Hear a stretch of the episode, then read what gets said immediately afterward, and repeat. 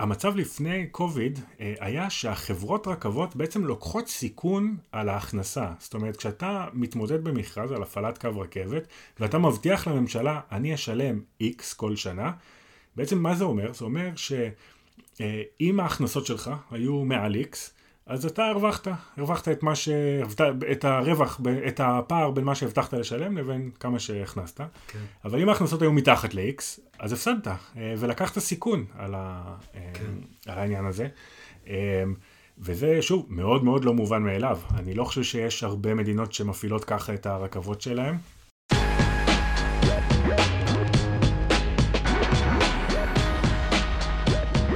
שלום וברוכים הבאים לאורבניסטים, הפודקאסט שלא רק בעניין של להעביר את הזמן בפקקים, אלא לנסות ולהבין למה הם קורים ואיך ואם אפשר לחיות בלעדיהם.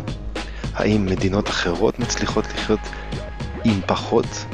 היום אנחנו נשארים קרוב לבית שלי עם פרק שהקלטתי בחדר שלי בלונדון עם עומר בור, עומר באלף, כלכלן ואיש תחבורה שעובד במשרד התחבורה הבריטי, כאן, בלונדון. מתגובות שקיבלתי לפודקאסט, אנשים מצאו שלדבר עם ישראלים שעובדים בנושא תכנון ותחבורה בחו"ל, היו פרקים שזכו לקשב רב. היה את אה, ליאור שטיינברג על תכנון אופניים בהולנד, היה את דרור פולג על המ... מניו יורק, על המהפכה הנדל"נית אה, שעושה הקוביד 19, והיום עומר, שעובד במחלקת הרכבות במשרד התחבורה הבריטי, ייקח אותנו לתוככי רפורמה גדולה בצורת הפעלת הרכבות, עליה הוא אישית היה בצוות שעמל בחודשים האחרונים, רפורמה שממש עכשיו יוצאת לדרך. רוב האנשים מבינים בצורה אינטואטיבית את הדרך שבה תחבורה וכלכלה, שני הנושאים האלה מתחברים. כי זה ברור לכל שתנאי חשוב בכלכלה מצליחה הוא יכולת להזיז אנשים וסחורות ממקום למקום בצורה יעילה. תעשה את זה יותר טוב, כלכלה יותר תצמח.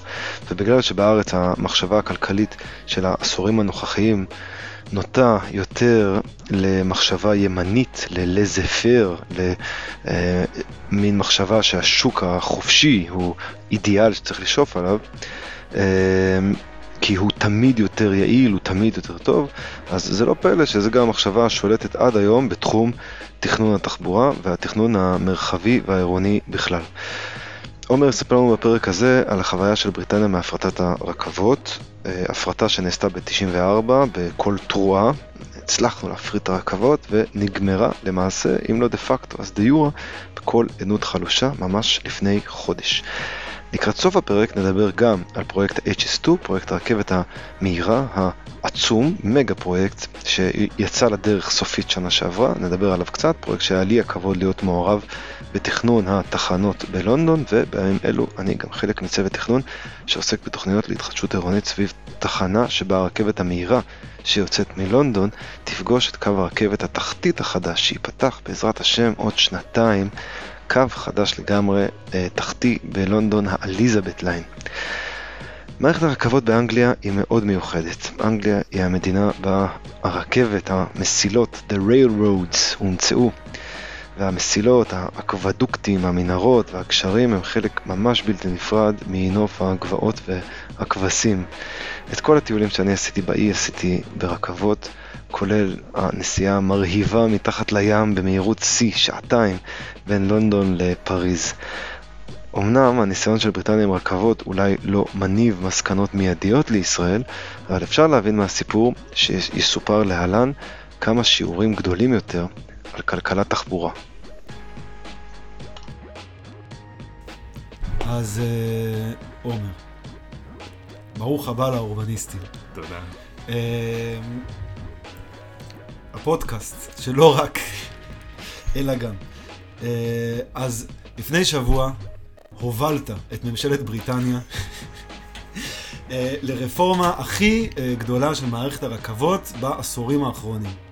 ככה אומרים. כן, מאז בעצם, מאז הפרטת הרכבות. מאז הפרטת הרכבות. לפני, בשנת 94, כמעט 30 שנה. ספר על הרפורמה. אוקיי, אז טוב, כמובן, אני לא, לא הובלתי את הרפורמה, אבל אני כן עבדתי עליה בתור כלכלן במשרד התחבורה כאן באנגליה. כמובן צריך להגיד גם מה שאני אומר פה, אומנם מבוסס על uh, קצת uh, ידע, אבל uh, הוא כמובן מייצג רק, רק את עצמי ולא את משרד התחבורה. אה, נרשם. נרשם. אה, אז טוב, אז אה, מאיפה נתחיל? אה, אולי נתחיל מ- מלהסביר למאזינים שהרכבת באנגליה אה, זה אה, נושא טעון כמעט כמו הסכסוך הישראלי-פלסטיני בשביל אה, ישראלים. אין כמעט בן אדם שאין לו עמדה על הרכבות באנגליה. אה, בעיקר מאז שבעצם הפריטו את הרכבות. אה, הפרטה שהתחילה בשנת אה, 94 ונמשכה כשלוש שנים עד אה, 97. כן. כי מפורסם שאומרים שתאצ'ר, למרות שהייתה מלכת ההפרטות, פחדה מלהפריט את, אה, את הרכבות. אה, מעניין. אני באמת לא יודע מה תאצ'ר חשבה על זה. באמת מי שהפריט זה מי שהגיע אחרי תאצ'ר, אה, ג'ון מייג'ור. אה, והוא גם באמת, הרכבות היה המהלך הכמעט אחרון שהוא הספיק לעשות. כבר, אני, כבר הייתה תחושה באוויר שיש איזה מתמודד חדש, אה, רענן, טוני בלר, שהולך לקחת את הבחירות. אז היה חשוב להם לסמן את התווי האחרון במסכת ההפרטות שהתחילה בשנות ה-80. כן. ובאמת, וגם צריך להגיד, אה, ממשל בלר לא עצר את, ה, את ההפרטה ונתן לזה, לזה להמשיך. אה, אתה יודע שמי שמתעסק בכלכלה, כאילו, בלתייג אנשים כניאו-ליברלים, מתייג את הניו לייבור של, של בלר כאולי הסמל לניאו-ליברל. זה, זה לא מפתיע אותם שהוא לא עצר את ההפרטה. אמ, תראה, זה באמת, אני קצת פחות בקיא בתיוגים האלה. אני חושב שטוני בלר, בטח הוא לא סוציאליסט גדול, אבל uh, בסך הכל אני חושב שבתקופתו תקציבים גדלו uh, בחינוך, ברווחה, אה, דברים שעד היום יש להם השפעה על הרבה מערכות אה, ממשלתיות. אמ-המ. אתה יודע, הוא הייתה, טוני בלר היה מין איזה, היה חלק מאיזשהו טרנד, היה את ביל קלינטון אה, באותה, אה, באותה תקופה, ואת, אה, אני חושב, שרדר, הקנצלר של גרמניה.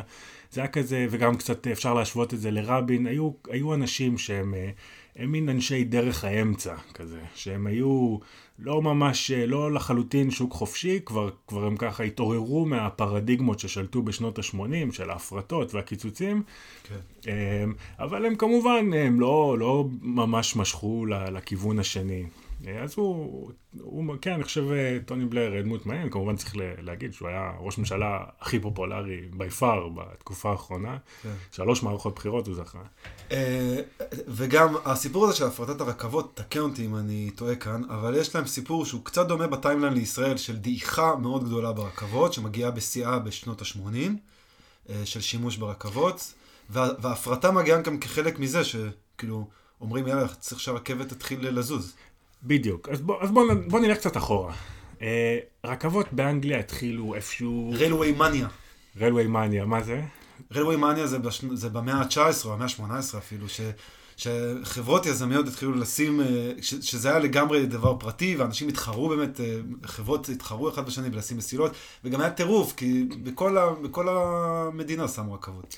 בדיוק, אז התחילו איפשהו 1850, לקראת סוף המאה ה-19, כמובן התחילו בכלל אה, בהסעת סחורות, זה התחיל במכרות הפחם, והאמת צריך להגיד די מהר, אה, נהייתה רגולציה.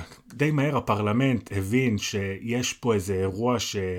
שאם לא נשלוט בו, יכול להיות פה ניצול של הצרכנים מצד מי שהניח את המסילות, כי זה היה ברור שכבר לא תהיה תחרות. ברגע שהנחת מסילה בין שני מקומות, לא יבוא בן אדם ויניח עוד מסילה.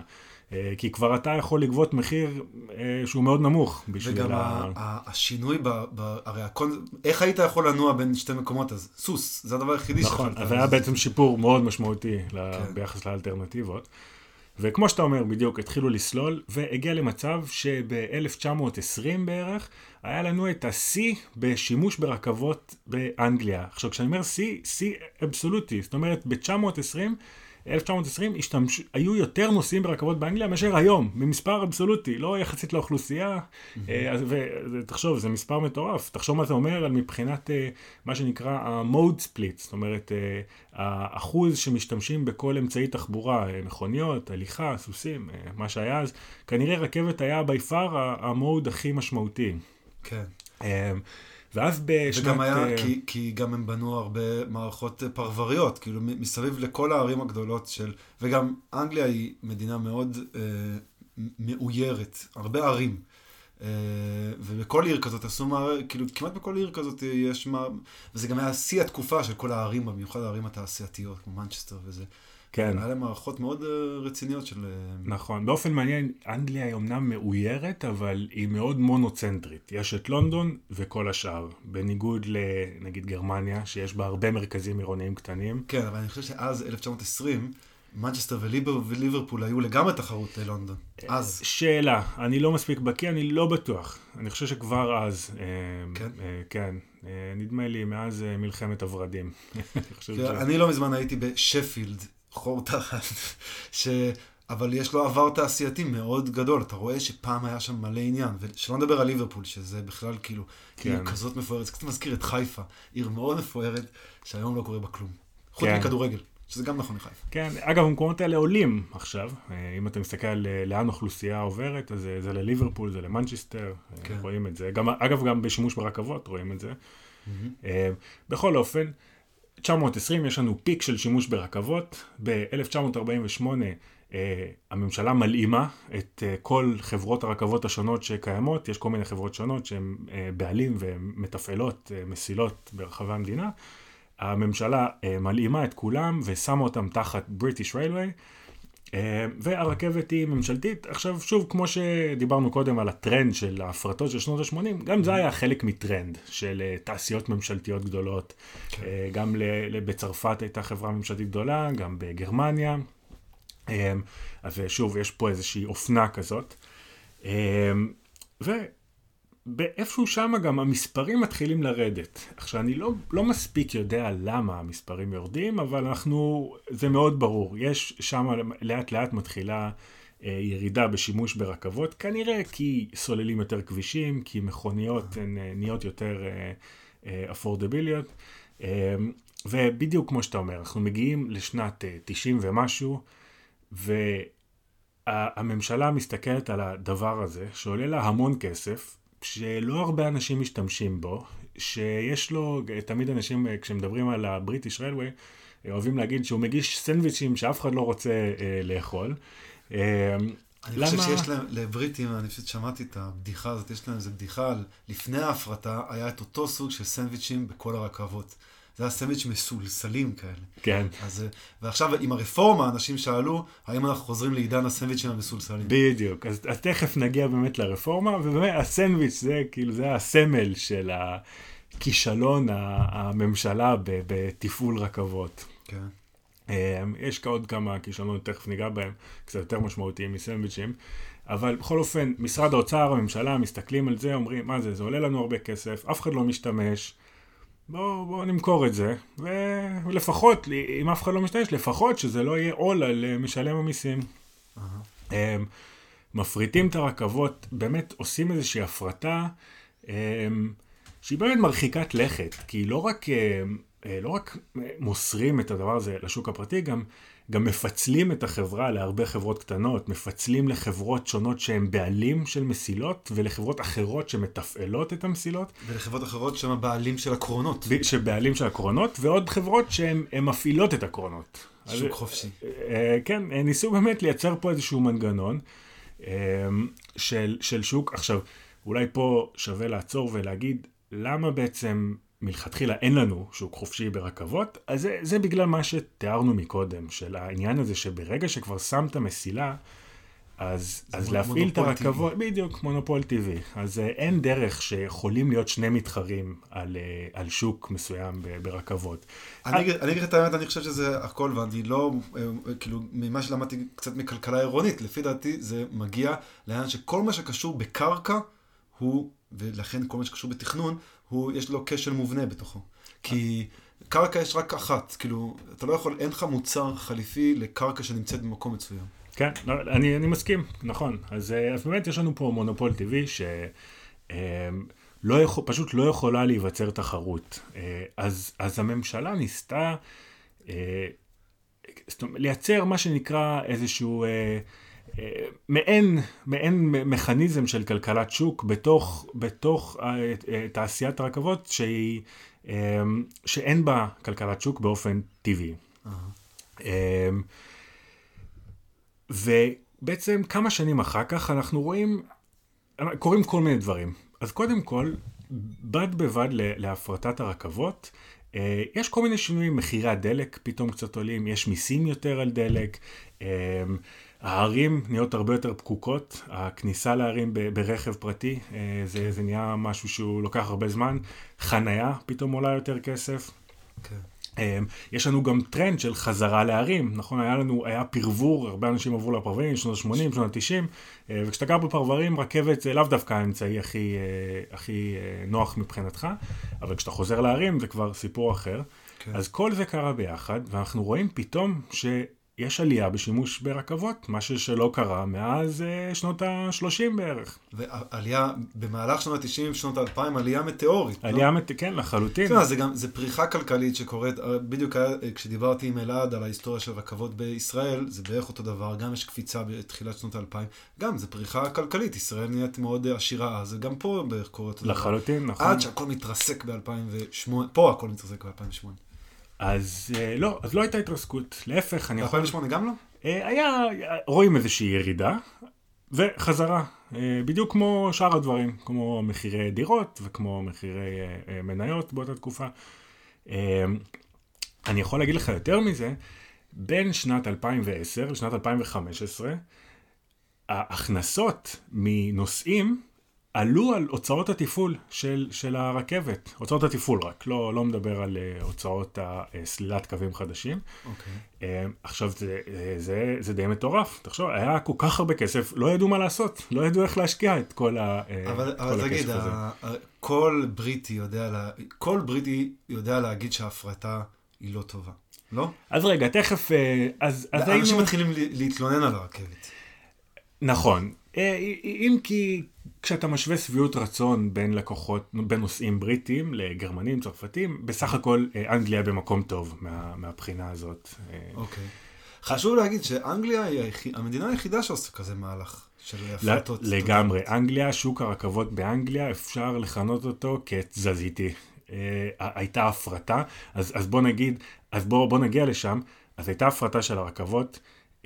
שימוש ברכבות מתחיל לעלות כבר בשנות האלפיים. רק נגיד שההפרטה של הרכבות, בסופו של דבר נשארת לך את חברת Network Rail, שהיא חברה ממשלתית, היא אחראית על המסילות, היא אחראית על המיינטנס של המסילות, והיא כאילו מוכרת זכיינויות לקווים, לקווים, מי שרוצה יכול לבוא לקנות זכיינות. אז לא כל כך מהר. כשהפריטו, לא היה Network Rail, היה חברה פרטית, ב, אה, אני חושב רייל טראק קראו לה, אה, אוקיי. אה, שהיא הייתה אה, אה, בעלים של המסילות, חברות אחרות תפעלו, תפעלו את המסילות, היא רק הייתה בעלים של... לא היה שום דבר ממשלתי אז. אז לא היה שום דבר ממשלתי, לא, היה רק רגולטור והממשלה הוציאה את המכרזים האלה שאתה מדבר עליהם, אה, כן. להפעלת מה שנקרא passenger services, שירותי הנוסעים. אבל אז עם העלייה בשימוש, פתאום ראו שה... הבטיחות של הרכבת היא לא כל כך טובה. היו כמה תאונות, היו כמה טרגדיות מחרידות. אה, עשרות אנשים אה, בתקופה הזאת אה, נהרגו מתאונת רכבת. כן. עד שהממשלה הבינה, רגע, רגע, זה לא כל כך עובד, הסיפור הזה שיש חברה שיש לה אינטרס להרוויח כסף כמובן, ולעמוד בכל מיני יעדים שאנחנו מציבים לה, של, של תפעול ושל יעילות כלכלית. הם עשו את החישובים שלהם, והתוצאה הייתה אה, אה, רכבת שהיא לא מספיק בטוחה. האמת שזה מעניין, אתה יודע שהרי גם בישראל מתחיל אה, לתפוס השימוש ברכבת, ואז יש לך ב-2005 ו-2006, או שאני לא זוכר אם זה 2006 ו-2007, יש לך שתי תאונות, אסון בבנימינה ואסון ברבדים, שנהרגים אנשים, האמת שנהרג שם חבר שלי, חבר שלי שהיה איתי בכיתה באסון בבנימינה. ואז, אה, ואז רכבת ישראל מבינה, אוקיי, אם אנחנו רוצים אה, שירות באמת כמו שצריך, אז צריך לבטל מלא מלא אה, מפגשי רכבת, רכבת כביש, כן. שזה מאוד מאוד מאוד יקר. זה מאוד יקר, נכון. מפגשי רכבת כביש, מה שקוראים פה level crossing, זה באמת מטרד מאוד משמעותי של הרכבת, ש, שיש הרבה תוכניות לאיך לטפל בהם. אז, אז יש לנו בתחילת שנות האלפיים כמה תאונות רכבת אה, שגורמות לזה שהממשלה מחליטה להלאים חזרה את החלק שאחראי על המסילה ועל התפעול של המסילה. Mm-hmm. אז הם עושים את זה. זה תהליך שמתחיל מ-2001 עד 2004, אה, ואז באמת, כמו שאתה אומר, נוצרת חברת Network Rail, שהיא עושה את כל מה שקשור למסילה. אבל צריך, חשוב להגיד, Network Rail בעצמה, היא לא מוציאה מכרזים להסעת נוסעים. זה עדיין עושה הממשלה. כן. עכשיו, זה חשוב, כי, אה, כי בעצם פה אנחנו כבר מגיעים לאיזשהו מצב שהוא כזה, הוא textbook של איך לטפל במונופול טבעי. שזה אומר, החלק של המסילה, שהוא ממש המונופול הטבעי, אף אחד לא יכול לבוא עכשיו ולסלול עוד מסילה, לכן שם יש לך מונופול טבעי, אותו אתה מחזיק על ידי הממשלה, אבל הנושאים עצמם, השירות של אה, לגבות כסף, אה, לקבל אנשים שיעלו לקרון ולהסיע אותם, אה, שם כבר כן יכולה להיות לך קצת תחרות, וזה מה שהממשלה מנסה לעשות. בחלק מהקווים יש לך מה שנקרא competition in the market, ממש אתה יכול לנסוע על אותו קו מברייטון ללונדון, כן. ואתה יכול להשתמש בשתי חברות שונות, mm-hmm. אבל ברוב הקווים יש לך מה שנקרא competition on the market, זאת אומרת אחת לכמה שנים יש מכרז, כשבעצם המכרז אומר, אנחנו רוצים לשאול אתכם, זאת אומרת הממשלה שואלת את החברות, כמה כסף הם מוכנים או לשלם לממשלה, או לקבל כסובסידיה כדי להפעיל את הרכבת. Mm-hmm. ואז יש לנו קווים, למשל הקו בין לונדון לאדינברו, ש- שעובר דרך לידס במזרח, okay. כן. או הקו שעובר דרך מנצ'סטר במערב. הגרייט איסט רלווי והגרייט ווסט רלווי. כן, בדיוק. אז אה, אה, אה, טוב, השמות אה, יש לנו במזרח זה London North Eastern Railway. במערב אני לא זוכר את השם, את האמת. London North East Railway זה השם של הזכיין. אלה נייר. זה... וזה גם השם ההיסטורי אבל, זה ספציפית. גם השם ההיסטורי. כן. אמ, אז, אה, אז יש לנו שני קווים כאלה למשל, שאלה קווים מאוד רווחיים. הם, הם עושים המון כסף כל שנה, אמ, והם הם, הם כזה קווים יוקרתיים, חברת וירג'ן אה, הפעילה, הפעילה אה, כן. אני חושב שניהם לאיזושהי תקופה. אמ, ועכשיו הוא בכלל, היה כאן עוד בלאגן, וורג'ן עם ריצ'רד ברנסון, אה, הוא הלך בכלל. אז נכון, היום הם, ורג'ן היום לא מפעילים אף רכבת באנגליה, זה היה כן. דרמטי כשזה קרה. אמ, אז בכל אופן, הממשלה אה, אז יש לנו, המצב שאנחנו נמצאים בו, אז, אז Network Rail היא חברה ממשלתית שהיא אה, בעלים של המסילה ושל ה... סליחה, של המסילה, והיא מתפעלת גם את המסילה והיא בונה מסילות חדשות, אה, והממשלה מוציאה מכרזים ל, אה, לרכבות נוסעים. אז שוב, אז יש לנו, ככה, ככה הספר יגיד לך להתעסק, לטפל במונופול טבעי. את החלק המונופוליסטי תהיה בעלים שלו בתור ממשלה, ואת מה שאתה יכול תוציא לתחרות, ככה שהשוק מתחרה על, ה, על, ה, על ה-resource הזה, שהוא אה, אה, רשת הרכבות. Uh-huh. אה, ולאיזושהי תקופה, אה, נראה שהכל טוב. אה, יש לנו באמת כמה שנים, בין 2010 ל-2015-2016, שביקוש לרכבות, באמת מרקיע שחקים, אה, מתקרב לרמות הגבוהות ההיסטוריות שלו, המון כן. כסף במערכת, אנגליה היא מדינה שבניגוד לצרפת וגרמניה למשל, הסבסוד שלה באותה תקופה לפחות את הרכבות הוא היה כ-40-30 אחוז, משהו כזה. ש- שזה נמוך. נמוך מאוד. כי באנ... בצרפת ובגרמניה הסבסוד הוא 60-70 אחוז. בדיוק, כן. וגם, מה שחשוב עוד להגיד, וזה אנחנו, כשנגיע לדבר על הדבר הבא, HS2, בתקופה הזאת, גם הרבה מדינות, במיוחד אה, השכנות כאן, צרפת וגרמניה, משקיעות הרבה ברכבת מהירה, ובבריטניה אה, יוק. מה גם שחשמול זה משהו ש... בריטניה היא לא כזאת אה, נשארת אה, על, ה, על הסף של, אה, כאילו, של, ה, של לשדרג את התשתית כמו שאר אירופה. נכון, יש, יש עוד uh, יחסית uh, בריטניה מאחורה בנושא של חשמול. הרבה, הבריטים תמיד אוהבים להגיד שרוב מערכת, כמו שאנחנו אוהבים להגיד על מערכת הרכבות בישראל שהיא ערובה בריטית, אז הבריטים אוהבים להגיד שהמערכת שלהם רובה ויקטוריאנית. רובה נבנתה אז, כאילו במאה ה-19. נכון, נכון, הרבה תשתיות קריטיות, הרבה גשרים הם, הם עדיין אה, ויקטוריאנים. כן. אה, נכון, זה, זה כמובן אה, יתרון וחיסרון. זה היה יתרון כי הם נהנו מרכבת מפותחת יחסית לפני כולם. זה חיסרון כי היום הם צריכים להשקיע הרבה יותר ברכבת הזאת. צריכים להשקיע... להמשיך... חשמאר לפי, באנגליה, בריטניה, באזור ה-30-40 אחוז מהקווים, ובעוד זה יותר קרוב ל-80 אחוז בשאר מדינות אירופה. כן. אה, אז טוב, ניגש שנייה בחשמול. אני חושב ש... אני חושב שעד השנים האחרונות, מאז שהנושא הסביבתי נהיה אחד הנושאים המשמעותיים באג'נדה הפוליטית, גם באנגליה, או אפילו בעיקר באנגליה, אחת, אנגליה אחת המדינות, או בריטניה, אחת המדינות השאפתניות בנושא שינוי אקלים.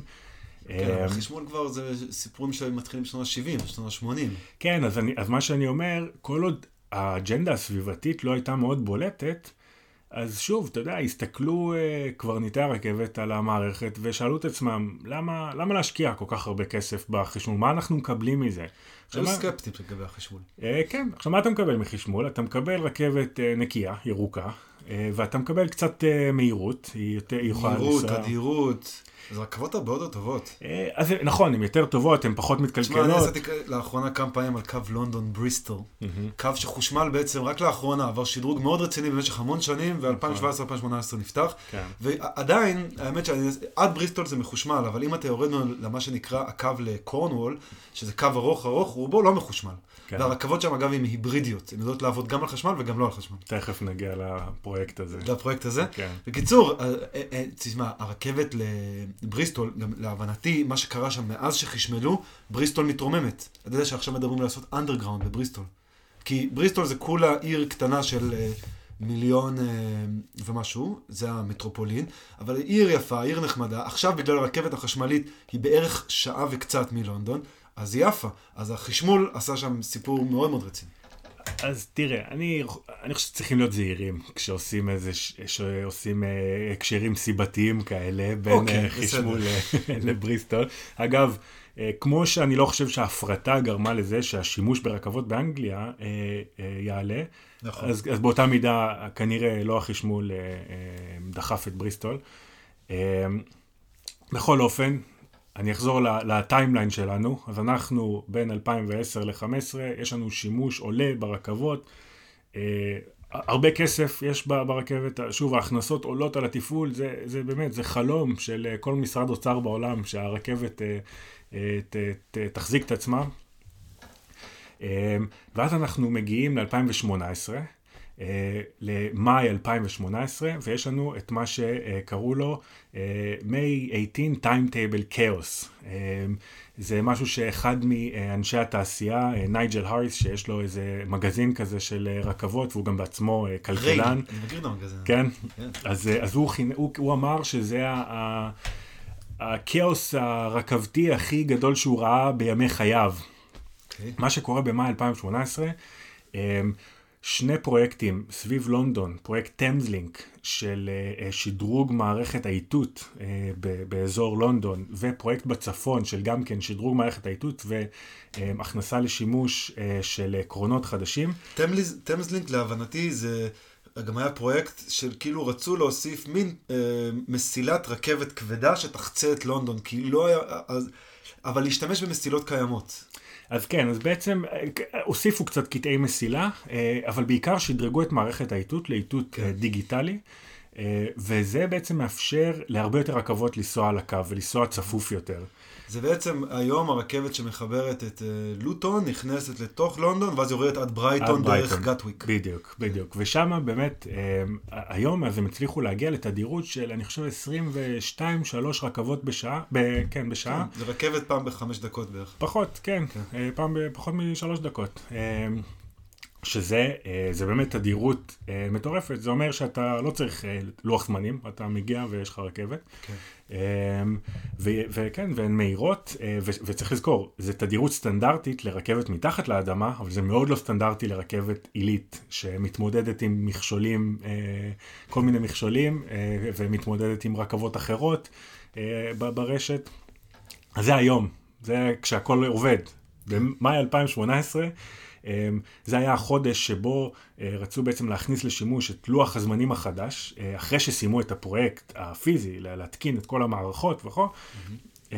אז, אז שינו את לוח הזמנים, להוסיף עוד רכבות, לנצל בעצם את, המער... את התשתית החדשה שיש לנו, אז גם בלונדון וגם בצפון.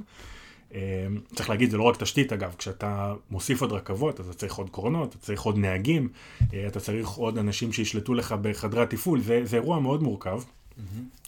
והאירוע הזה אה, אה, נוחל כישלון חרוץ. אה, זה אירוע שמשפיע על מאות אלפי נוסעים. אה, עשרות, אה, עשרות אם לא מאות רכבות מתבטלות כל, כל יום בעצם. Mm-hmm. במשך חודש שלם, זה הדבר היחיד שהיה פה בכותרות, ורק על זה דיברו. כן. מה קורה עם הטיים טייבל של מיי? מתי, מתי הרכבת תצליח להתעשת ו- ולסדר את הסיפור הזה? האירוע הזה קורה. שר התחבורה אז, קריס גריילין, חוטף באמת אש מכל הכיוונים, ומחליטים, טוב, אי אפשר להמשיך ככה. אמנם הייתה לנו רכבת שעבדה יחסית טוב מבחינה פיננסית, ואומנם אה, מספר הנוסעים עולה, אבל אנחנו לא כל כך יודעים, אין לנו מה שנקרא guiding mind, אין בן אדם אחד או גוף אחד שאחראי שכל הדבר הזה יתקתק כמו שצריך. עדיין בעצם יש, יש שאריות של ההפרטה, יש איזה מין שוק כזה, שחקנים ש... אה, כל אחד יש לו קצת אינטרסים טיפה שונים, ו, וזה עבד פחות או יותר עד אותו זמן, אבל, אבל הבינו שבשלב הזה משהו לא כל כך עובד. עכשיו, זה לא רק הפרויקט הזה, מה שציינת, אה, החשמול של הקו של בריסטול, זה גם אחד מהפרויקטים שגרמו לאנשים לחשוב שמשהו לא עובד טוב. הסיבה היא שחשמלו את המסילות, אבל לא היה להם את הקרונות המתאימים אה, של לנסוע על הקו המחושמל, okay. אוקיי. ואני כבר לא זוכר בדיוק מה הסיפור, הם היו צריכים לקנות שם איזה משהו פעמיים. אה, וזה אומר שמאות, מאות מיליוני פאונדים בעצם התבזבזו כדי... אמ, אני, אני חושב שגם חלק מהעניין שלהם היה, בבריטניה הם חשבו שהם יצליחו לפצח משהו שהם לא הצליחו לפצח, ובינתיים אף אחד לא הצליח לפצח, אמרו, למה לשים אה, חשמל לאורך כל המסילה, נשים בטריות ענקיות בתוך הרכבת, ונטען אותה במקטעים כל פעם זה, אבל זה לא עבד, זה, זה כבד מדי. אז... אני חושב הם עושים את זה איפה שהם לא יכולים לחשמל את כל הקו, או, או מחליטים לא לחשמל את כל הקו מאיזושהי כן, סיבה. כן, אבל, אבל אין, לך רכ... אין לך רכבת ש... שתחזיק לזמן ארוך. כאילו, ה trade-off זה גם אחד הבעיות שמנסים לחשמל מטוסים. ה trade-off של בטריות פר משקל, אם נדבר רק על זה, כי בטריות פר כסף, כאילו, זה ירד מאוד, כאילו כמות אה, אנרגיה נטענת פר כסף ירד מאוד, אבל אה, כמות אנרגיה פר משקל או פר נפח, שזה בעיות שיש לך בתעופה ורכבות, לא, לא ירד כל כך הרבה. אמ-המ. אז זה, אה, זה קשה, אז צריך לשים, צריך לחשמל. גם בארץ עכשיו כשנכנסים לחשמול והרבה אנשים זה נראה כאילו מפגר לשים כזה בכל מקום, אין דרך אחרת בינתיים. כן. בכל אופן, הפרויקט הזה אה, באזור אה, בריסטול, אה, הוא לא, הוא לא נכשל במובן של הוא קורה, אבל הוא קורה בהוצאה אה, של כספי ציבור שהיא הרבה יותר גבוהה ממה שתכננו. כן. אז אה, זה, יש עוד איזשהו פרויקט אה, במנצ'סטר שהוסיפו שם עוד איזשהו קו רכבת והרבה חברות שמתחרות על הפעלת הרכבות באזור מנצ'סטר הגישו בידים למכרז שהם היו שאפתניים מדי ובסוף קרה שהביצועים, הפרפורמנס של רכבות שם ירדו משמעותית. Uh-huh. אז, אה, אז יש לנו פה כמה אירועים אה, שגורמים לממשלה להגיד, משהו פה לא בדיוק עובד. גם אני יכול להגיד, אני חושב, אנחנו בתקווה עוד מעט נדבר גם על HS2. כן. ובאותה תקופה יש לך את HS1 קורה, הקו רכבת המהירה הראשון בבריטניה, שזה בעצם בשיתוף עם אה, צרפת. אה, ואני לא מכיר שם, אבל גם יש שם סיפורים עם פרטי, לא פרטי והמיית, והם קצת מאוכזבים, בהתח... אה, הרי זה נפתח בשנות ה-90, וזה נהיה עניין, אה, זה, הרכבת לא מגיעה עד לונדון, עד 2007, היא נעצרת mm-hmm. בסטרטפורד, במזרח לונדון. כן. ואז הם חופרים מנהרות מאוד מאוד מאוד מאוד יקרות מסטרטפורד, שזה יגיע עד קינגס קרוס, איפה שזה יוצא עכשיו. עד אז הרכבות היו יוצאות מ... היה רכבות, אני חושב, מווטרלו. בכל מקרה, זה, הם, זה עולה להם המון המון כסף והם מתאכזבים, כי האמת היא שלהגיע לשעתיים וקצת מלונדון, קינגס קרוס, מרכז לונדון, עד גאר דו נור, פריז, הם הצליחו להגיע רק בשנים האחרונות, mm-hmm. ובשנים האחרונות הקו הזה, HS1, הוא מתחיל לעוף. כן. אני, אני מכיר עוד כמה uh, פרויקטים שקורים לאורך הקו הזה, כי יש שם uh, עניין. אבל הם, אני חושב בהתחלה הם מאוכזבים מה-HS1 הזה. כן. אה, מעניין, אני פחות מכיר את HS1, אני חושב שהיום כשהקו באמת מגיע מאמצע לונדון עד אמצע פריז, אין לו תחרות. איפה זה לעומת... הוא, uh... הוא מתחיל, אה, באמת, קצת לפני הפנדמיק, הוא התחיל להתחרות בטיסות. כי זה באמת, פריז ולונדון, שני ריכוזי ענק של אוכלוסייה. המרחק ברכבת, שעתיים ורבע ממרכז למרכז, זה התנאים הכי טובים לרכבת מהירה להתחרות בטיסות, וזה באמת מתחיל. כן, אה, באמת נכון, ועכשיו כמובן הקו הזה בבעיות קשות. אה, לא מזמן אגב הודיעו שממשלת צרפת אה, תחלץ אותו. את ה- את יורוסטאר. יורוסטאר, זאת אומרת, את מי שמפעיל את הרכבת, אה, לא את המסילה עצמה. אה, בכל אופן, אנחנו, אז לפני כמה שנים, הממשלה מבינה, שוק הרכבות, שיש לנו חברה ממשלתית שעושה את המסילות, ויש לנו חברות פרטיות שמתחרות על הפעלת נוסעים, ו- ו- ויש לנו רגולטור בכלל נפרד, ORR, אה, Office of Rail and Roads, אה, ש- שהם בכלל, הם אלה שקובעים אה, מי מקבל מקום וכמה על המסילה. זה יותר מדי מבולגן, אנחנו צריכים פה משהו חדש. הממשלה מזמינה את קיט וויליאמס, שהיה המנכ"ל בריטיש איירווייז, חברה שבריטים מאוד אוהבים, אה, בעיקר בגלל שירות הלקוחות הטוב שלהם. והיא מופרטת.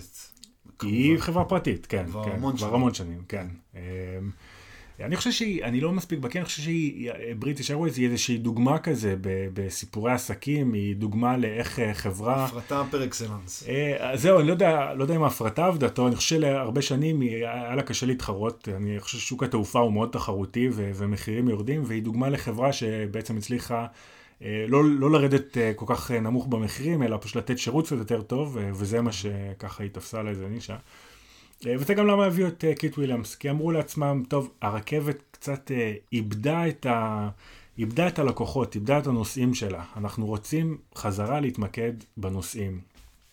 אה, וישב קיט וויליאמס עם אנשים ממשרד התחבורה, אה, והתחילו לעבוד על מה שאז קראו לו The Williams Rail Review. אה, עבדו כמה שנים. אה, אני רוצה רגע, נדבר על עוד משהו שקשור כבר לרכבות, אם אנחנו מתעמקים בענייני הרכבות. ה- קודם כל אני רוצה להבהיר, הרבה בריטים יודעים אה, אה, שההפרטה לא הייתה טובה, הפרטת הרכבות אני מדבר. הרבה בריטים לא מבסוטים עליה. אחד מהדברים שהם לא מבסוטים עליה, ומה שהם אומרים, זה שרכבות זה אה, מאוד יקר בבריטניה. אה, וזה נכון, המחירי נסיעה, דיברנו קודם כל על הסבסוד, אה, אולי בגלל שהם נורא חגגו את זה שבאמת הרכבת מפעילה את עצמה, אבל רכבות היו ונותרו, ולהבנתי גם אחרי הרפורמה יהיו יקרות מאוד. וכשאני אומר יקר מאוד, אני מדבר על נסיעה, אמנם לבריסטול, אמנם זה קו משודרג, מחושמל, מאוד נחמד, אה, מתחרה, כי האוטובוס לוקח שלוש שעות, הרכבת לוקחת שעה וחצי בערך, קצת פחות, אבל בערך 100 פאונד להלוך חזור, 100 פאונד זה 400-500 שקל. אז בואו נדבר. נסיעה ברכבת. אז בואו נדבר על מה ההפרטה עשתה. אז אני חושב שקודם כל צריכים להפריד שני דברים. בואו נפריד את הביצועים הפיננסיים של הרכבת ואת העלות שלה לנוסעים מהביצועים התחבורתיים של הרכבת והעלות שלה בסך הכל. זאת אומרת, כמערכת, כמה היא עולה. ה- העובדה שכרטיס רכבת באנגליה הוא מאוד יקר, הוא לאו דווקא מצביע על איזושהי בעיה של הרכבת, הוא מצביע על איזושהי החלטה של משרד האוצר, של הממשלה, על כמה הם רוצים לממן רכבות, כמה הם רוצים לסבסד אה, רכבות. כן, אבל אתה, ברור לך שאם המחירים יהיו יותר זולים, יותר אנשים ישתמשו ברכבת. ברור, ברור, כולם יודעים את זה. יכול להיות ש... וזה אולי גם, נגיד, כשנדבר על HS2, יכול להיות שאנחנו בקפסיטי. נכון, כאילו הרכבות, בהרבה מאוד קווים מאוד מאוד אה, אה, בשימוש גבוה, אה, לפני הפנדמיק, אז אה, היה פול קפסיטי. נכון, בטוח הקווים שמסיעים אה, אה, נוסעים ללונדון אה, מרחבי, ככה מחוץ כן. לעיר. אה, אז אתה רוצה לדבר קצת על מה ההפרטה עשתה, אתה אומר כל בריטי יודע שההפרטה היא כישלון. אני לא יודע מה כל בריטי יודע, אבל בוא, מה אנחנו כן יודעים. אז, אז דיברנו קצת על ה... אני לא יודע אם בהפרטה או כישלון, אבל תשמע, אני אה, קראתי קצת את ה- את הדוח וויליאמס שפס, כן. ובפרק הראשון כתוב שם, רגע, לקחת לי את הסקופ, אה, ששאפס הוסיף הכניס את. השם שלו. כן, שר התחבורה הכניס את השם שלו לזה, למה? כי הוא החליט שזה יהיה סבבה. לא, הוא שם את השם שלו, שזה עניין. לשים את השם שלך זה עניין. לחלוטין, עניין. כן. הדבר הראשון, ב- ב- בפרק הראשון, מה שהוא אומר שם, אה, הם, הם מביעים קצת חרטה על ההפרטה. אז תראה, כמובן שעוד לא אמרנו מה הרפורמה אומרת, כן. אבל, אבל אה, נרמוז למאזינים שהרפורמה בוא, לוקחת... בוא, בוא נרמוז, בוא נדבר על, בוא נדבר על הרפורמה. אה, אז הרפורמה בעצם אומרת, אולי הדבר הכי משמעותי בה, יוקם גוף חדש. זה לא הלאמה. לא, זה לא הלאמה. לא, הממשלה לא קונה אף אה, חברת רכבת ומתחילה להפעיל אותה. היא, היא מקימה גוף חדש, מאפס, שיקרא Great British Railway. אמ, והגוף הזה בעצם אמ, יהיה אחראי על כל האספקטים של תפעול הרכבת, זאת אומרת, הוא גם יהיה אחראי על המסילה ועל התפעול שלה ועל סלילת מסילות חדשות. Mm-hmm. להוציא אגב פרויקטי דגל כמו HS2, uh-huh. אבל הוא גם יהיה אחראי על uh, הוצאת המכרזים לשירותי הנוסעים. Uh, משהו שהוא לא עשה עד עכשיו. Uh, בעצם, והגוף הזה הוא יקום, הוא, יהיה, הוא יקום מתוך מה שהיום זה Network Rail, החברה שכבר קיימת, שהיא כן. ממשלתית והיא uh, בעלים ומפעילה את ה... Great British Railways. כן, GBR. GBR. זה, אז, אז זה בעצם מה שהרפורמה אומרת, יוקם גוף חדש, שיהיה אחראי גם על המסילות וגם על הנוסעים, אה, כשבתוך זה בעצם אה, משהו שלא אמרתי קודם, אפשר היה להסיק אותו, אבל לא אמרתי במפורש, אה, לפני, המצב לפני קוביד אה, היה שהחברות רכבות בעצם לוקחות סיכון על ההכנסה. זאת אומרת, כשאתה מתמודד במכרז על הפעלת קו רכבת, ואתה מבטיח לממשלה, אני אשלם X כל שנה, בעצם מה זה אומר? זה אומר ש... אה, ההכנסות שלך היו מעל X, אז אתה הרווחת, הרווחת את מה ש... את הרווח, את הפער בין מה שהבטחת לשלם לבין כמה שהכנסת. כן. אבל אם ההכנסות היו מתחת ל-X, אז הפסדת, אה, ולקחת סיכון על, ה... אה, כן. על העניין הזה. וזה, שוב, מאוד מאוד לא מובן מאליו. אני לא חושב שיש הרבה מדינות שמפעילות ככה את הרכבות שלהן. אני חושב שלא. יש, יש אולי מדינות שמפעילות כמו מה שעכשיו הרפורמה אומרת, שזה concessions. אני לא בדיוק יודע את המילה של זה בעברית, אבל זה היה זכיינות, franchise. ועכשיו... אז franchise, אז franchise זה העולם הישן, כן. שבו אתה לוקח סיכון על ההכנסות, ועל ה... אגב, וגם על ההוצאות. אמ, ב concession בעצם, שזה כמו אה, האופן שבו אה, TFL אה, עובדים, Transport for London, זה בעצם מודל שבו אתה... אה, המכרז הוא על הפעלת הרכבת, אבל אתה שומר את ההכנסות. אתה גובה את, ה, את הכסף על ההכנסות ואתה משלם רק על כמה שעלה למפעיל להפעיל את הרכבת. בעצם כן. הם לא לוקחים כבר סיכון על ההכנסות. אמ, ואתה... אז השאלה האם כאן, כאילו, ממש אני קראתי לגבי הרפורמה הזאת, אז הם אומרים, סבבה, אתם לא רוצים לקרוא לזה הלאמה, אל תקראו לזה הלאמה, אתם גם רוצים לקרוא לזה רפורמה, קראתי, מערכת הזכיינות קרסה גם ככה, ואז הקורונה פשוט דחפה את זה מחוץ למצוק אה, גם ככה, אז אה, הדברים האלה הם כאילו, זה עדיין רפורמה, אבל זה גם כאילו מובן מאליו, זה הדברים הלכו לשם גם ככה. במובן מסוים נכון, מערכת הפרנצ'ייז באמת הייתה בבעיה עוד לפני הקורונה, למה? כי... אז, אז שוב, אנחנו חוזרים לתחילת שנות האלפיים ועד 2015, היה שוק עולה שקל לצפות אותו. ופה אגב אנחנו נכנסים ליתרונות של ההפרטה דווקא. חברות ראו שוק עולה והם היו שאפתניות והם לקחו באמת סיכונים גדולים והם הוסיפו רכבות ללוח זמנים. אמ, ו... אתה יודע, עד גבול הקפסיטי. הרי לא הייתה השקעה בתשתית כל כך יחסית לאירופה. כן. ובגלל זה נתקעו כאן עם קפסיטי. הקו, במיוחד הקו ה-Great Western Line, כמו שאמרת, קובנטרי, ברמינגהם, מנצ'סטר, שזה קו מאוד עמוס. אה, היה כאילו אנשים כל הזמן צילמו את עצמם, יושבים אחד על השני, וזה כי, כאילו, אוקיי, אפילו עוד רכבות, כמה שהיה אפשר. אה, נכון, בסדר, אבל בכל זאת זה עדיין אלמנט של הפעלת הרכבת, יש לך את המסילה ויש לך את השאלה כמה רכבות אתה מפעיל על המסילה. אה, והחברות הפרטיות היו שאפתניות, לקחו סיכון, והפעילו יותר ויותר רכבות ש, שעזר לתדלק את העלייה בביקוש לרכבות כן. באותה תקופה. אמ, אז, אז פה אנחנו בעצם רואים איזשהו יתרון של, ה, אמ, של ההפרטה. כן. אמ, ועכשיו, ובאמת, עוד לפני הפנדמיה, פתאום משהו קרה. השוק כבר לא היה כל כך אה, אה, צפוי, הוא כבר לא כל כך עלה, הוא קצת היה שטוח עוד לפני זה, כן. אה, והחברות אה, קרסו. בעצם... תשמע, ה... שמועות על איזשהו אסון כלכלי היו גם אה, לפני, והיו טרנדים כמו עבודה מהבית, שגם התחילו בדיוק, לפני. בדיוק, בדיוק, נכון. עבודה מהבית התחילה קצת לפני, ו- ו- וכנראה שזה כבר השפיע. אה, על הביקוש לרכבות שהשפיע, אה, בתורו השפיע על, ה, על חברות הרכבות שלקחו על עצמן התחייבויות גדולות מדי. הם אמרו לממשלה אנחנו נשלם לך איזשהו סכום והם לא יכלו לעמוד בסכום כן. הזה. אה, וככה חברת ורג'ן למשל קרסה ונלקח ממנה הרישיון. תוך כדי הפנדמיה. לפני, לפני, ב-2000, בערך באותו זמן, 2018, נלקח ממנה הרישיון, והממשלה בעצם העלימה אותם. היום, כשאתה נוסע על קו... זה אריבה, זה הפך להיות אריבה. אה, לא, לא, זה, הריבה זה משהו אחר.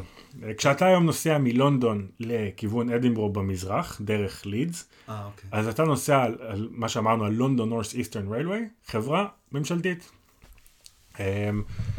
אז, אז באמת, כמו שאתה אומר, המערכת התחילה ככה להראות סימני חריקה עוד לפני הפנדמיה. כן.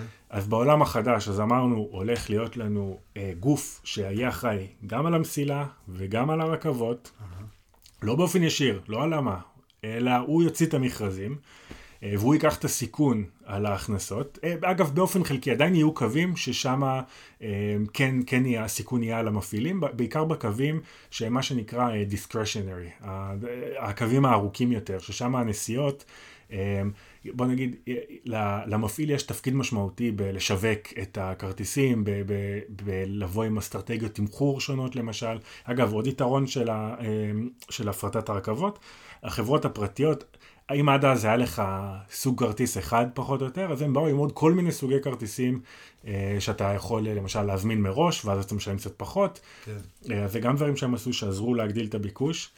אה, ועכשיו, חלק מהרפורמה, מה שאני קראתי זה הכרטיס. אתה יכול לקנות כרטיס לא חופשי, שמיני חודשי, שאתה אתה קונה כרטיס לחודש והוא נותן לך שמונה נסיעות הלוך חזור, למשל ללונדון וחזרה. נכון, כי אתה נכון. עובד מהבית ואתה נוסע רק שמונה פעמים כן, בחודש. אז באמת עכשיו אה, חלק, נכון, זה כבר אה, מתחילים את זה עוד מעט. סיזונל טיקטס. פלקסי כן, Flexi season. כן, שנכון שאתה יכול, אה, מי שעובד יומיים בשבוע, בשווקים מסוימים, ישתלם לו יותר הכרטיס הזה. בוא נתחיל לדבר על HS2. אז בוא נגיד רק, בוא רק נסכם. נו, אוקיי, בוא אז, נסכים. אז באמת, מה שאנחנו רואים פה ברפורמה עכשיו, אנחנו רואים איזושהי תזוזה ל- אה, מצד אחד יותר, אה, בוא נגיד, יותר בקרה ממשלתית על שוק הרכבות. לא יותר שליטה ממשלתית, כי שוב, החברות שמפעילות הרכבות ימשיכו להיות פרטיות. המשיכו להיות פרטיות, אבל הם בעצם אומרים, את, את מפעילה את הרכבת שיוצאת בתשע מקינגס קרוס, ומצליחה להגיע בעשר וחצי ל... פחות או יותר. כן, נכון. הם, ה- התשלו... הם יגידו נכון בדיוק, הם יגידו להם בדיוק איזה רכבות הם רוצות שיפעילו, ו... אה, והם... ו... ועל זה ישלמו בעצם. אה, כשיש להם כמובן, כשהיה לנו אה, תמריץ על ההכנסות, אה, כשהם לקחו סיכון על ההכנסות, אז היה לחברות תמריץ אה, לוודא שהן מגיעות בזמן, שהתנאים טובים על הרכבת. כן. עכשיו שכבר אין את ה... זה דומה למודל ההפרטה, למשל, של אה, קווי האוטובוסים הבין-עירוניים בישראל, שיחסית עובד טוב. מהמם. גם יש לך כאילו מתחרים, וזה עובר לפעמים בין חברות. מטרופולין נגד דן, כל האלה. אז אני חושב שבארץ, אני לא יודע, יש להם סיכון על ההכנסות? אני חושב שלא. לא יודע, ההסכמים שלהם מאוד מסובכים, אבל אה, באופן עקרוני, גם אם אין להם מספיק נוסעים, הממשלה מפצה אותם. הבנתי, כן, כי בעצם הממשלה מבטיחה איזושהי אה, רצפה של ה- להכנסות יש לזה שלהם. כן, אחרת כנראה לא יהיו מספיק מתחרים. אז רק להגיד, כן, אין ספק שההחלטה עכשיו היא ללכת קצת יותר לכיוון הממשלה, גם אם לא הולכים להעלמה, עדיין הולכים ליותר בקרה ממשלתית. העולם זז. וכן, אבל אגב, באותה מידה גם אה, המודל הזה יאפשר ליותר חברות פרטיות להיכנס לשוק. עד עכשיו, כשחברה הייתה צריכה לקחת סיכון על, על מאות מיליוני, מיליוני פאונדים כל שנה, אז היה קשה לחברות קטנות אה, להיכנס לשוק. עכשיו זה יהיה קצת יותר נוח, אה, אז דווקא יש פה במובן מסוים גם יותר אלמנטים של, אה, של שוק פרטי. אה, ואגב, צריך עוד להגיד איזה מילה אחת על, על משהו טוב שההפרטה עשתה. היא יצרה איזשהו, היא בכל זאת יצרה שוק דינמי. זאת אומרת, פתאום יש לך כמה חברות פרטיות שיש להן אינטרס בשוק הרכבות באנגליה. אה, יש להם אינטרס לפתח אה, כל מיני מדדים, לחקור את השוק, לראות מה גורם ליותר ביקוש, לפחות ביקוש. אה, יש לך פה המון המון המון מחקרים שהם בעיקר, הכוח המניע מאחוריהם, אלה חברות שרצו לדעת איפה הן צריכות להשקיע. כן. וזה משהו שאנחנו לא כל כך רואים. שבסופו של דבר, JWR, החברה שמפעילה את הקו לבריסטול, היא לא קובעת את... JWR, כן. JWR. היא לא קובעת את החשמול. היא- היא- החשמול תעשה את זה הממשלה אם תעשה את זה. נכון, בסדר, כל אחד אחראי על המקטע שלו, בכל זאת, אבל, אבל יש לה הרבה על מה לקבוע, יש לה לקבוע על איזה קרונות היא קונה, יש לה לקבוע כמה היא מנקה אותם, איזה אוכל היא מגישה בהם, כן. אה, כמה רכבות היא מפעילה. אה, בכל זאת, היו פה הרבה אלמנטים שהשוק הפרטי החליט לחלוטין לבד. אה, ובכל אופן, אז, אז יש לנו כל מיני יתרונות להפרטה, אבל באמת אנחנו רואים אה, שברגע שהמערכת הגיעה אה, בשנת 2018, באמת לרמה שכמות הרכבות על הרשת היא כזאת גדולה, שזה כבר קצת קשה לחברות להתארגן עם עצמן. צריכים איזשהו אה, גוף שישב מלמעלה ויתאם את כל המערכת הזאת. כן. אה, ובלי זה באמת קשה להם אה, אני אגיד לך, זה, זה, זה פונדמנטלית בסופו של דבר מה שאני חושב על ההבדל בין תחבורה של רכבות לנוסעים או למטען, לא משנה, רכבות, לבין תחבורה אה, של כביש. כי בסופו של דבר, באמת בכביש, זה כאילו, כל, כל שחקן על הכביש עושה מה שבא לו, ואם, זה, ואם הם נתקעים אחד מאחורי השני, זה חלק, מהפונק, זה חלק מהעניין. לעומת זאת, כל הקטע ברכבת זה שאתה לוקח, מכריח את כולם להתקבץ ביחד, ואין כזה דבר, הדבר היחידי שמגביל אותך זה כמה תשתית יש לך. אין כזה דבר. ו... בגלל זה אני חושב שכאילו, נורא נורא להתעקש שאפשר להכניס תחרות, שהם יתחרו מי מגיע יותר מהר, לעולם, כאילו, פה, כל ההבדל, כל, כאילו, זה בדיוק ההבדל בין רכבת לבין uh, כביש. נכון, אני מסכים לחלוטין, ובאמת מה שאחת הבעיות שהיו לך אה, בעולם הישן, שבו יש חברות פרטיות, שיש להם, ש, שההכנסה מנוסעים, אה, זה ההכנסה שלהם, זאת אומרת לא, לא חוזה עם הממשלה, אלא על הכרטיסים שהם מוכרים, אז, אז היה לנו פה איזשהו פער באינטרסים. למשל, חברת התשתית, יש לה אינטרס שאם קורה משהו, לעצור הכל, לתקן כמו שצריך, לקחת כמה זמן שצריך כדי לתקן, אה, ורק אז להמשיך. אבל החברות שמפעילות את, הנוסע, את אה, שירות הנוסעים, להם יש אינטרס הפוך. להם יש אינטרס לתקן כמה שיותר מהר רק כדי שיהיה אפשר אה, להמשיך לנסוע. וזה למשל גרם להוצאות, למשל, למשל במקום שחברת התשתית תוכל לעצור את הרכבת לחלוטין סוף שבוע שלם ולתקן משהו, שאגב, אפשר להתווכח אם זה טוב או לא, אבל לא הייתה לה את האפשרות לעשות את זה, היא הייתה צריכה לעשות אה, עבודות במשך, אה, לא יודע, חודש שלם, כל לילה, אה, ארבע שעות בלילה. זה אומר כל לילה לבוא, אה, לשים את הבלוקים על כל צד של העבודות, אה, להביא שוב את האנשים. כמובן, ברור שזה הרבה יותר יקר. אה, אז, אז זה היה לנו קונפליקט, כמובן. עכשיו יש אה, את אותו דבר בארץ עם העבודות על מסילת החוף, גם החשמול. גם יפה, אז אני חושב שבאמת בארץ, אה, על הארץ, מזל מותר לי לדבר יותר חופשי. אה, גם שם מתפרק. אז בארץ הלכו קצת יותר מדי לכיוון השני. אמרו, אוקיי, נפסיק רכבות לחלוטין משעה שמונה, או אני לא, לא זוכר כבר איזה בדיוק סידור מצאו. אני חושב שזה עדיין לא עושה, כי לכאורה הם עכשיו אמרו שהם מחזירים את הרכבות, והם עובדים על בין מסילה למסילה. היה, היו כמה, כמה וכמה קווים שפשוט הפסיקו את הפעילות שלהם לחלוטין לתקופה ממושכת. זאת אומרת שממש אם היו אנשים שתלויים בהם, הם ממש אה, שיבשו להם את, ה, את החיים. אבל תשמע, גם היה אחד ההבדלים הגדולים שקרו בין פה לבין אה, הארץ בקורונה, זה שכשהתחילה הקורונה, אמרו, נפסיק את הרכבות, גם ככה אף אחד לא משתמש בהם סגר. כאן אמרו, סגר, אף אחד, מבקשים מכם לא לנסוע, אבל הרכבות המשיכו לנסוע. כאילו מי שצריך ממש רכבת, לעולם לא סגרו פה את הרכבות, ואז רכבות נסעו ריקות, הן עדיין נוסעות, אה, עכשיו הן כבר קראתי שהן כמעט מתמלאות, עכשיו עכשיו, אבל הן עד עכשיו נסעו ריקות, והממשלה הייתה צריכה לשלם לחברות כל הזמן כדי שתפעיל אותן. בישראל, רכבת ישראל ממשלתית, אז אמרו, הנה, זה הדרך הכי קלה לחסוך. נוציא את כולם לחל"ת, אני לא יודע בדיוק איך זה עובד, רכבות שיפסיקו לעבוד. אז תראה, זו נקודה מעניינת על הסגר. באמת היה איזשהו הבדל בתפיסות בין, בין פה, אנגליה, לבין הארץ. אה, כמו שאתה אומר, באמת פה שילמו לרכבות כדי שימשיכו אה, לנסוע, למרות שכמות הנוסעים נפלה לחמישה אחוז מהמספרים של שנה קודם, ובשיא בקיץ הקודם, כשקצת פתחו, הגיע גג ל-30% מהשנה שקודם, אבל באמת, אני חושב שפה דווקא הממשלה הבינה משהו נכון. אמ, אנשים ייסעו או לא ייסעו ברכבת בהתאם לצרכים שלהם. זאת אומרת, אם אמרת לאנשים להישאר בבית, אה, אז הם לא ייסעו ברכבת, אבל מי שאמרת לו לא להישאר בבית, כמו רופאים, אחיות, builders, אה, אה, הם עדיין ימשיכו לנסוע ברכבת, הם עדיין צריכים להגיע לאן שהם צריכים, אז אם תעצור להם את הרכבת, זה לא שהם לא יגיעו, הם פשוט יצטרכו למצוא דרך אחרת. עד כאן האורבניסטים להפעם, אבל אני לא סיימתי עם אמר בור. חלק שני של השיחה יפורסם בקרוב מאוד, ככל שירשה לי הזמן, על נושא שמאוד אוהבים לדבר עליו בפיד תחבורה בטוויטר, בישראל ובלונדון.